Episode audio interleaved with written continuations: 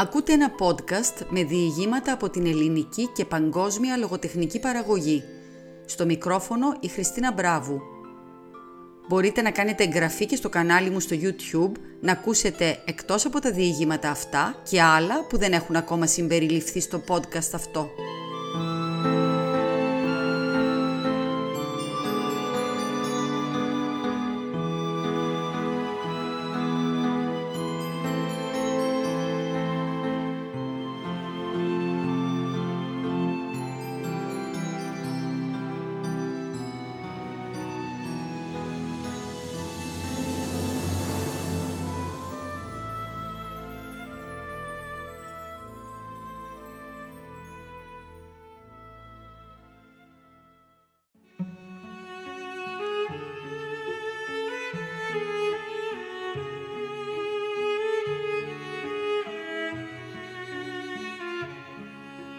Αγκάθα Κρίστη Το χαμένο ορυχείο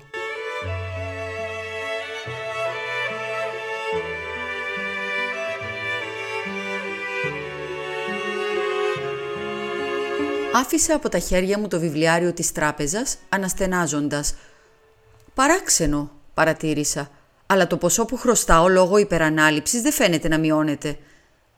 «Και δεν σε ανησυχεί αυτό. Εγώ αν χρωστούσα δεν θα μπορούσα να κλείσω μάτι τη νύχτα», σχολίασε ο Πουαρό. «Τότε υποθέτω πως πρέπει να έχεις μεγάλα τραπεζικά υπόλοιπα», απάντησα. «444 λίρες και 44 πένες», είπε ο Πουαρό κάπως αυτάρεσκα. «Ωραίος αριθμός, ε! Μάλλον είναι τάκτα από πλευράς του τραπεζίτη σου. Προφανώς ξέρει ότι έχεις πάθος με τη συμμετρία. Τι λες να επένδυες 300 λίρες στις μετοχές των πετρελαιοπηγών Porcupine, το φυλάδιό τους, που υπήρχε σήμερα στις εφημερίδες, λέει ότι θα δώσουν 100% μερίσματα του χρόνου. Δεν είναι για μένα αυτά, είπε ο Πουαρό κουνώντας το κεφάλι. Δεν μου αρέσουν οι εντυπωσιασμοί. Για μένα είναι η ασφαλής, η σοφή επένδυση. Λεγάντ, τα κρατικά ομόλογα, τα. Πώς τα λέτε, μετατρέψιμα ομόλογα. Έχεις κάνει ποτέ κερδοσκοπική επένδυση; Όχι μοναμή, απάντησε αυστηρά ο Πουαρό. Δεν έχω κάνει. Και τα μόνα αξιόγραφα που έχω στην κατοχή μου χωρίς τη λεγόμενη επίχρηση παρυφή είναι 14.000 μετοχές της ορυχία Μπούρμα ΕΠΕ. Ο Πουαρό σταμάτησε με έναν αέρα σαν να περίμενε να τον παροτρύνω να συνεχίσει. «Ναι», τον προέτρεψα. «Και ούτε αυτές τις αγόρασα με μετρητά. Όχι, ήταν αμοιβή για τη χρήση των μικρών φαιών κιτάρων μου Θέλεις να ακούσεις την ιστορία; Ναι, φυσικά και θέλω. Αυτά τα ορυχεία βρίσκονται στο εσωτερικό της Μπούρμα, περίπου 320 χιλιόμετρα από τη Ραγκούν. Τα ανακάλυψαν οι Κινέζοι το 15ο αιώνα και λειτουργούσαν ως την εποχή της Μοαμεθανικής Επανάστασης και τελικά εγκαταλείφθηκαν το 1868. Οι Κινέζοι εξόριξαν τα πλούσια σε μόλιβδο και ασίμι μεταλλεύματα από το πάνω μέρος του κοιτάσματος, τι κοντά στο για να αποσπάσουν το ασίμι, αφήνοντας μεγάλες ποσότητες σκουριάς πλούσια σε μόλιβδο. Φυσικά αυτό ανακαλύφθηκε σύντομα όταν άρχισαν να αναζητούν νέα κοιτάσματα στην Μπούρμα, αλλά λόγω του ότι οι παλιές εγκαταστάσεις είχαν γεμίσει χώματα από κατολιστήσεις και νερά, όλες οι προσπάθειες να βρεθεί η κεντρική φλέβα αποδείχθηκαν άκαρπες. Κοινοπραξίες συμφερόντων έστειλαν πολλές ομάδες που προχώρησαν σε εξκαφέ σε μια ευρύτατη περιοχή, αλλά δεν κατάφεραν να εντοπίσουν τον πολύτιμον αυτό θησαυρό. Όμως ο αντιπρόσωπος μιας από τις κοινοπραξίες κατάφερε και εντόπισε μια οικογένεια Κινέζων που υποτίθεται είχε στην κατοχή της έγγραφα που έδειχναν την ακριβή θέση του ορυχείου – Αρχηγός της οικογένειας ήταν τότε κάποιος Γουλίν. «Τι συναρπαστική και ρομαντική εμπορική ιστορία», αναφώνησα. «Ναι, δεν είναι». «Άμονα μη. Κανείς μπορεί να έχει ρομαντισμό χωρίς πανέμορφες χρυσομαλούσες κοπέλες». «Όχι, κάνω λάθος. Είναι τα καστανέριθρα μαλλιά που σε συναρπάζουν πάντοτε. Θυμάσαι» «Συνέχισε την ιστορία», είπα βιαστικά. «Ε, φίλε μου». Προσέγγισαν λοιπόν αυτόν τον Γουλίν, ήταν φημισμένος έμπορος και τον εκτιμούσαν όλοι στην επαρχία όπου ζούσε. Παραδέχθηκε αμέσως ότι είχε στην κατοχή του τα εν λόγω έγγραφα και ήταν πρόθυμος να διαπραγματευτεί την πώλησή τους, αλλά αρνήθηκε να συζητήσει με οποιονδήποτε άλλον εκτός από τους διευθυντές. Τελικά κανόνισαν να μεταβεί στην Αγγλία για να συναντηθεί με τους διευθυντές μιας πολύ σημαντικής εταιρείας. Ο Γουλίν ταξίδεψε στην Αγγλία με το πλοίο Ασούντα, το οποίο έπιασε στο Σαουθάμπτον, ένα κρύο ομιχλώδες πρωινό κάποιου Νοεμβρίου. Ένας από τους διευθυντές, ο κύριος Πίρσον, ταξίδεψε στο Σαουθάμπτον για να τον υποδεχθεί. Αλλά λόγω της ομίχλης, το τρένο που πήρε καθυστέρησε πολύ και όταν πια έφτασε, ο Γουλίν είχε αποβιβαστεί και είχε φύγει με ένα έκτακτο τρένο για το Λονδίνο. Ο κύριος Πίρσον επέστρεψε στην πόλη κάπως ενοχλημένος, γιατί δεν είχε ιδέα πού σκόπευε να μείνει ο Γουλίν. Ωστόσο αργότερα μέσα στη μέρα τηλεφώνησαν στα κεντρικά γραφεία της εταιρείας. Ο Γουλίν έμενε στο ξενοδοχείο Russell Square. Ένιωθε μια ελαφριά διαθεσία μετά το ταξίδι, αλλά δήλωσε ότι ήταν σε θέση να παρευρεθεί στη συνεδρίαση του Διοικητικού Συμβουλίου την επόμενη μέρα. Η συνεδρίαση προγραμματίστηκε για τις 11 το πρωί. Όταν πήγε 11 και μισή και ο Γούλιν δεν είχε εμφανιστεί ακόμη, ο γραμματέας τηλεφώνησε στο ξενοδοχείο Russell Square. Του είπαν ότι ο Γούλιν είχε βγει έξω με έναν φίλο του γύρω στις 10 και μισή. Φαινόταν ότι είχε ξεκινήσει με πρόθεση να πάει στη συνεδρίαση, αλλά το πρωί πέρασε και δεν εμφανίστηκε – Φυσικά υπήρχε πιθανότητα απλά να χάθηκε αφού δεν ήταν εξοικειωμένος με το Λονδίνο, αλλά δεν επέστρεψε στο ξενοδοχείο του ούτε αργά το βράδυ. Έχοντας πλέον ανησυχήσει πολύ, ο κύριος Πίρσον κάλεσε την αστυνομία. Την επόμενη μέρα δεν υπήρξε κανένα σημείο ζωής του αγνοούμενου, αλλά προς το βράδυ της επόμενης μέρας βρέθηκε ένα πτώμα στον Τάμεση, που όπως αποδείχθηκε ήταν του άτυχου Κινέζου, δεν βρέθηκε κανένα ίχνος των εγγράφων που περιείχαν τη θέση του ορυχείου, ούτε πάνω του, ούτε στις αποσκευές του στο ξενοδοχείο. Σε αυτό το σημείο μοναμή κάλεσαν εμένα. Με επισκέφθηκε ο κύριος Πίρσον. Παρότι ο θάνατος του Γουλίν τον είχε ταράξει πολύ, βασικό μέλημά του ήταν να ανακτήσει τα έγγραφα που αποτελούσαν το αντικείμενο του ταξιδιού του Γουλίν στην Αγγλία. Βασικό μέλημα της αστυνομίας φυσικά θα ήταν ο εντοπισμός του δολοφόνου η ανάκτηση των εγγράφων ήταν δευτερεύουσα σημασίας. Αυτό που επιθυμούσε από μένα ήταν να συνεργαστώ με την αστυνομία, ενεργώντας ταυτόχρονα σύμφωνα με τα συμφέροντα της εταιρείας. Δέχθηκα με μεγάλη προθυμία. Ήταν σαφές ότι ανοίγονταν μπροστά μου δύο πεδία έρευνας. Από τη μια μπορούσα να αναζητήσω τον ένοχο μεταξύ των υπαλλήλων της επιχείρησης που γνώριζαν ότι θα ερχόταν ο Γουλίν, από την άλλη, να τον αναζητήσω μεταξύ των επιβατών του πλοίου, που μπορεί να γνώριζαν το σκοπό του ταξιδιού του. Άρχισα από το δεύτερο πεδίο έρευνας, όντας το στενότερο. Εκεί συνέπεσα με τον επιθεωρητή Μίλλερ, που ήταν επικεφαλής της υπόθεσης. Ο Μίλλερ ήταν εντελώς διαφορετικός από τον φιλικό μας Τζαπ, αλαζόνας, κακότροπος και εντελώς ανυπόφορος. Μαζί ανακρίναμε το πλήρωμα του πλοίου δεν είχαν πολλά να μας πούν. Ο Γουλίν δεν έκανε παρέα σχεδόν με κανέναν στη διάρκεια του ταξιδιού. Είχε γίνει φίλος μόνο με άλλους δύο επιβάτες, έναν ασθενικό Ευρωπαίο ονόματι Ντάιερ, που φαίνεται ότι είχε κακή φήμη, και έναν νεαρό τραπεζικό υπάλληλο ονόματι Charles Lester, που επέστρεφε από το Χονγκ Κόνγκ. Ήμασταν αρκετά τυχεροί και βρήκαμε φωτογραφίες και των δύο – Τη δεδομένη στιγμή δεν υπήρχε αμφιβολία ότι αν κάποιος από τους δύο εμπλεκόταν στην υπόθεση, αυτός ήταν ο Ντάιερ. Ήταν γνωστό ότι είχε σχέσεις με μια συμμορία Κινέζων κακοποιών και ήταν γενικά ο πιθανότερος ύποπτος. Το επόμενο βήμα μας ήταν να επισκεφθούμε το ξενοδοχείο Russell Square. Όταν δείξαμε τη φωτογραφία του Γουλίν, τον αναγνώρισαν αμέσως. Ύστερα τους δείξαμε τη φωτογραφία του Ντάιερ, αλλά προς απογοήτευσή μας, ο αχθοφόρος δήλωσε με πάσα βεβαιότητα ότι δεν ήταν αυτός ο άνδρας που είχε έρθει στο ξενοδοχείο το μοιραίο πρωινό. Έπειτα, εντελώς τυπικά, του έδειξε τη φωτογραφία του Λέστερ και προς έκπληξή μου, ο αχθοφόρος τον αναγνώρισε αμέσως. «Ναι κύριε», είπε, «αυτός είναι ο άνδρας που ήρθε στις δέκα και μισή και ζήτησε τον κύριο Γουλίν και ύστερα βγήκε έξω μαζί του». Η υπόθεση προχωρούσε. Η επόμενη κίνησή μας ήταν να ανακρίνουμε τον κύριο Τσάρλς Λέστερ. Ήταν πολύ ειλικρινής μαζί μας.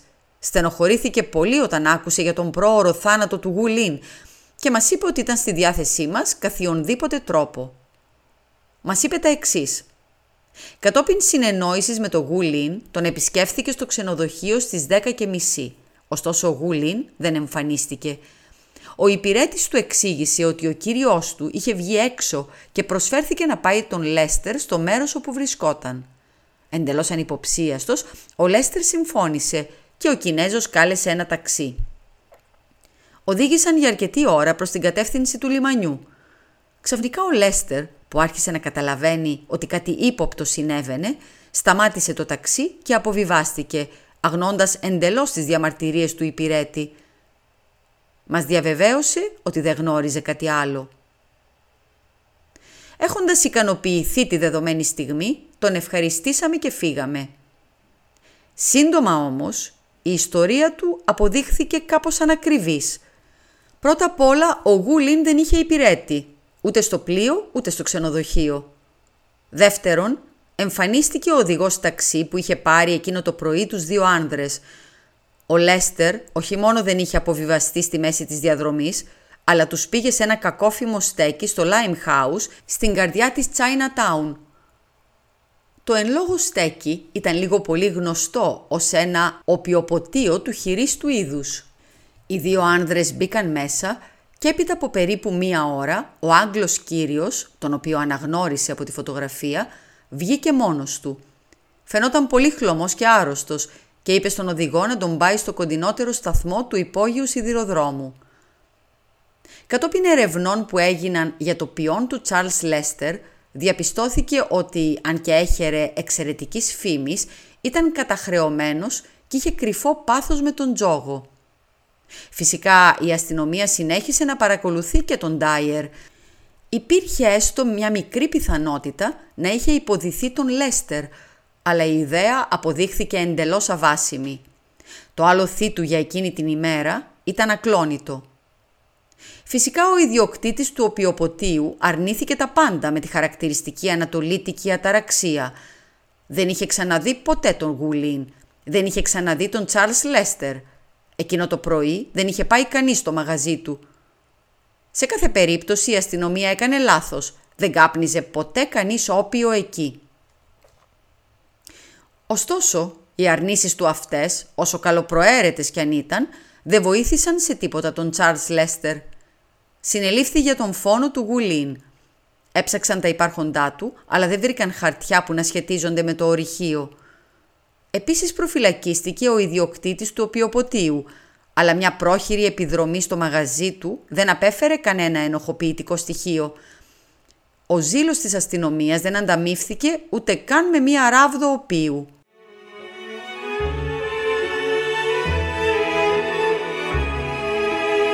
Στο μεταξύ ο φίλος μου, ο κύριος Πίρσον, ήταν πολύ ταραγμένος.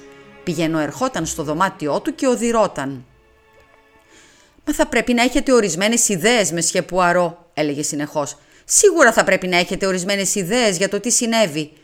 «Φυσικά και έχω ιδέες», απάντησα επιφυλακτικά. «Αυτό είναι το πρόβλημα. Έχω υπερβολικά πολλές ιδέες που οδηγούν όλες σε διαφορετικές κατευθύνσεις. «Για παράδειγμα», ρώτησε. «Για παράδειγμα, ο οδηγός του ταξί. Έχουμε μόνο τον λόγο του ότι πήγε τους δύο άντρες στο οπιοποτείο. Αυτή είναι μία ιδέα. Έπειτα, πήγαν όντως εκεί.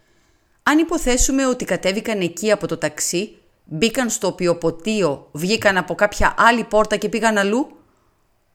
Ο κύριος Πίρσον φάνηκε να ευνηδιάζεται. «Και το μόνο που κάνετε είναι να κάθεστε και να σκέφτεστε», δεν μπορούμε να κάνουμε κάτι. Ήταν ανυπόμονος, καταλαβαίνεις. Μεσιέ, είπα με σοβαρότητα, δεν αρμόζει στον Ηρακλή Πουαρό να πηγαίνω έρχεται στους δίσοσμους δρόμους του Λάιμ Χάους σαν αδέσποτο σκυλί; Ηρεμήστε. Οι πρακτορές μου βρίσκονται εν δράση. Την επόμενη μέρα του είχα νέα. Οι δύο άντρες είχαν περάσει όντως μέσα από το εν λόγω μαγαζί, όμως ο πραγματικός προορισμός τους ήταν ένα μικρό εστιατόριο κοντά στο ποτάμι. Τους είδαν να μπαίνουν μέσα και μετά ο Λέστερ βγήκε μόνος του. Και τότε, αν μπορείς να το διανοηθείς Χέιστιξ, μια εντελώς παράλογη ιδέα κυρίευσε αυτόν τον κύριο Πίρσον. Ήθελε σώνει και καλά να πάμε και να ερευνήσουμε οι ίδιοι το εστιατόριο. Προσπάθησα να τον μεταπίσω, τον παρακάλεσα, αλλά δεν άκουγε. Είπε ότι θα μεταμφιεζόταν, μάλιστα πρότεινε να... Διστάζω και να το πω. Να ξυρίσω το μουστάκι μου. Ναι, γιάν και σα. Του είπα ότι ήταν μια γελία, μια εξωφρενική ιδέα. Δεν καταστρέφει κανείς κάτι τόσο όμορφο χωρίς λόγο. Άλλωστε ένας Βέλγος κύριος με μουστάκι δεν μπορεί να θέλει να δει τη ζωή και να καπνίσει όπιο εξίσου όπως κάποιος δίχως μουστάκι.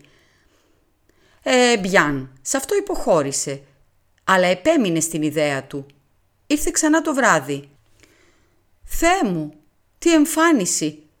Φορούσε μάλινο ναυτικό παλτό, το σαγόνι του ήταν βρώμικο και αξίριστο και είχε ένα άθλιο κασκόλ που βρωμούσε. Και αν το διανοείσαι, το διασκέδαζε κιόλας.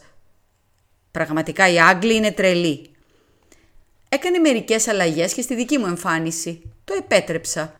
Μπορεί να συζητήσεις λογικά με έναν μανιακό. Ξεκινήσαμε. Άλλωστε μπορούσα να τον αφήσω μόνο σαν παιδί που ντύθηκε για τις απόκριες; Φυσικά όχι, απάντησα. Για να συνεχίσω φτάσαμε στον προορισμό μας. Ο κύριος Πίρσον μιλούσε τα πιο παράξενα αγγλικά. Παρίστανε τον ναύτη. Μιλούσε για στεριανούς, για καμπούνια και δεν ξέρω κι εγώ τι άλλο – ήταν ένα μικρό χαμηλοτάβανο μαγαζί γεμάτο Κινέζους. Φάγαμε παράξενα πιάτα. Οντιέ, μονεστομάκ. Ο Πουαρό έπιασε το εν λόγω κομμάτι του σώματός του προτού συνεχίσει. Ύστερα ήρθε κοντά μας ο ιδιοκτήτης, ένας Κινέζος με σατανικό χαμόγελο. «Σε κυρίους δεν αρέσει το φαγητό εδώ», είπε. «Ήρθατε για αυτό που σας αρέσει καλύτερα. Καπνίσει πίπα, ε!» Ο κύριος Πίρσον με κλώτσισε δυνατά κάτω από το τραπέζι. Φορούσε και ναυτικές μπότες. Και είπε «Δεν θα έλεγα όχι, άντε πήγαινέ μας». Ο Κινέζος χαμογέλασε και μας οδήγησε από μία πόρτα σε ένα κελάρι. Κατεβήκαμε τα σκαλοπάτια μιας καταπακτής και ανεβήκαμε ξανά σε ένα δωμάτιο γεμάτο άνετα ντιβάνια και μαξιλάρια. Ξαπλώσαμε και ένα κινεζάκι μας έβγαλε τα παπούτσια. Ήταν η καλύτερη στιγμή της βραδιάς. Ύστερα μας έφεραν τις πίπες του οποίου, έψησαν τα δισκία και εμείς κάναμε ότι καπνίσαμε, ότι αποκοιμηθήκαμε και ονειρευόμασταν. Όταν όμως μείναμε μόνοι, ο κύριος Πίρσον με φώναξε σιγανά και άρχισε να σέρνεται στο πάτωμα. Πήγαμε σε ένα άλλο δωμάτιο, όπου κοιμούνταν άλλοι άνθρωποι και ούτω καθεξής, μέχρι που ακούσαμε δύο άνδρες να μιλούν. Σταθήκαμε πίσω από μια κουρτίνα και αφουγκραστήκαμε. Μιλούσαν για το γουλίν, «Και τα χαρτιά» έλεγε ο ένας. «Ο κύριος Λέστερ πήρε αυτά», απάντησε ο άλλος που ήταν Κινέζος. «Λέει τα έβαλε όλα σε ένα ασφαλές μέρος, που αστυνομικοί όχι κοιτάξουν». «Μα τον έπιασαν», είπε ο άλλος. «Θα τον αφήσουν. Οι αστυνομικοί όχι σίγουροι ότι το έκανε». Συνέχισαν να λένε τα ίδια και ύστερα φάνηκε να έρχονται προς το μέρος μας. Έτσι γυρίσαμε βιαστικά στα κρεβάτια μας. «Καλύτερα να φύγουμε από εδώ», είπε ο Πίρσον μερικά λεπτά αργότερα. «Το μέρος αυτό είναι ανθιεγινό». «Έχετε δίκιο, Μεσχέ», συμφώνησα. «Πολύ κράτησε αυτή η κομμωδία». Καταφέραμε και ξεφύγαμε αυλαβείς πληρώνοντας ακριβά το όπιο. Όταν απομακρυνθήκαμε από το Limehouse, ο Πίρσον πήρε μια βαθιά ανάσα. «Χαίρομαι που φύγαμε από εκεί», είπε. «Αλλά ήταν σίγουρα εμπειρία». «Ναι, ήταν», συμφώνησα και φαντάζομαι ότι δεν θα δυσκολευτούμε πολύ να βρούμε αυτό που αναζητάμε έπειτα από την απόψινή μας καράτα. Και όντως δεν ήταν καθόλου δύσκολο, είπε ο Πουαρό, ολοκληρώνοντας απότομα την ιστορία.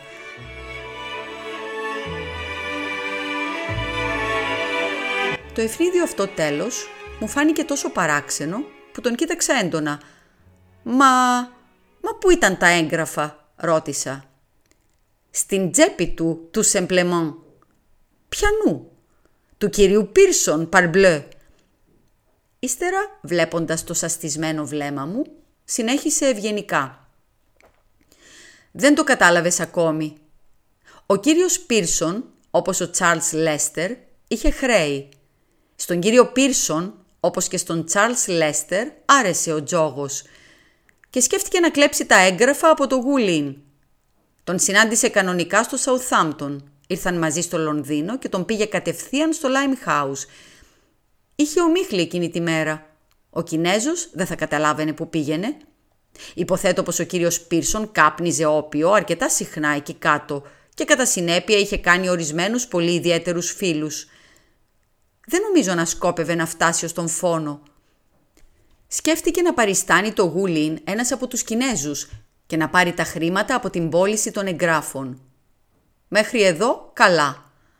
Αλλά για το ανατολίτικο μυαλό του ήταν απλούστερο να σκοτώσει το Γουλίν και να πετάξει το πτώμα του στο ποτάμι και οι Κινέζοι συνεργοί του Πίρσον ακολούθησαν τις δικές τους μεθόδους δίχως να τον ρωτήσουν. Φαντάσου λοιπόν τον πανικό του κυρίου Πίρσον. Κάποιος μπορεί να τον είχε δει στο τρένο με το γουλίν. Ο φόνος είναι κάτι πολύ διαφορετικό από την απλή απαγωγή. Η σωτηρία του είναι ο Κινέζος που παριστάνει το γουλίν στο ξενοδοχείο Russell Square. Δυστυχώς το πτώμα ανακαλύφθηκε πολύ γρήγορα – Κατά πάσα πιθανότητα ο Γουλίν του είχε πει ότι είχαν κανονίσει να τον επισκεφθεί στο ξενοδοχείο Charles Lester. Ο Πίρσον καταλαβαίνει ότι αυτός ήταν ένας εξαιρετικός τρόπος να στρέψει αλλού τις υποψίες. Ο Charles Lester θα ήταν το τελευταίο άτομο που θα έβλεπε το Γουλίν. Ο Κινέζος που μέχρι τότε παρίστανε το Γουλίν έχει εντολές να παριστάνει τον υπηρέτη του Γουλίν στον Λέστερ και να τον πάει όσο το δυνατόν γρηγορότερα στο Limehouse. Εκεί, κατά πάσα πιθανότητα, του πρόσφεραν ένα ποτό. Το ποτό θα περιείχε κάποιο ναρκωτικό και όταν ο Λέστερ βγήκε από μέσα μία ώρα αργότερα, δεν θα θυμόταν τι ακριβώς είχε συμβεί. Μάλιστα σε τέτοιο βαθμό που όταν ο Λέστερ πληροφορείται το θάνατο του Γουλίν, χάνει την ψυχραιμία του και αρνείται ότι έφτασε ποτέ στο Limehouse. Έτσι βέβαια ωφέλησε αθελά του τον Πίρσον. Όμως ο Πίρσον έμεινε ευχαριστημένος. Όχι. Η στάση μου τον ανησυχεί και αποφασίζει να παγιδεύσει μια και καλή τον Λέστερ. Έτσι οργανώνει μια περίτεχνη παράσταση. Πρέπει να με πείσει απόλυτα. Δεν είπα πριν από λίγο ότι ήταν σαν μικρό παιδί της απόκριες. Εμπιάν. Παίζω τον ρόλο μου. Γυρίζει σπίτι πανευτυχής. Όμως το πρωί εμφανίζεται στο κατόφλι του ο επιθεωρητής Μίλλερ. Τα έγγραφα τα βρίσκουν πάνω του. Όλα τέλειωσαν. Μετά νιώσε πικρά που προσπάθησε να ξεγελάσει τον Ηρακλή Πουαρό. Υπήρχε μόνο μια πραγματική δυσκολία στην υπόθεση. «Ποια ήταν αυτή» ρώτησα με περιέργεια. «Να πείσω τον επιθεωρητή Μίλλερ. Τι αγρίκος, ξεροκέφαλος και ανόητος. Και στο τέλος πήρε όλα τα εύσημα». «Κρίμα», σχολίασα. «Α, μην ανησυχείς, έλαβα την αποζημίωσή μου». Οι υπόλοιποι διευθυντές της ορυχία Μπούρμα ΕΠΕ μου παραχώρησαν 14.000 μετοχές ως μια μικρή ανταμοιβή για τις υπηρεσίες μου. Διόλου άσχημα, ε. Αλλά όταν επενδύεις χρήματα, να είσαι πολύ επιφυλακτικός, Χέιστιξ, σε παρακαλώ. Τα πράγματα που διαβάζεις στις εφημερίδες μπορεί να μην είναι αλήθεια. Μπορεί να υπάρχουν πολλοί κύριοι Πίρσον ανάμεσα στους διευθύνοντες της Porcupine.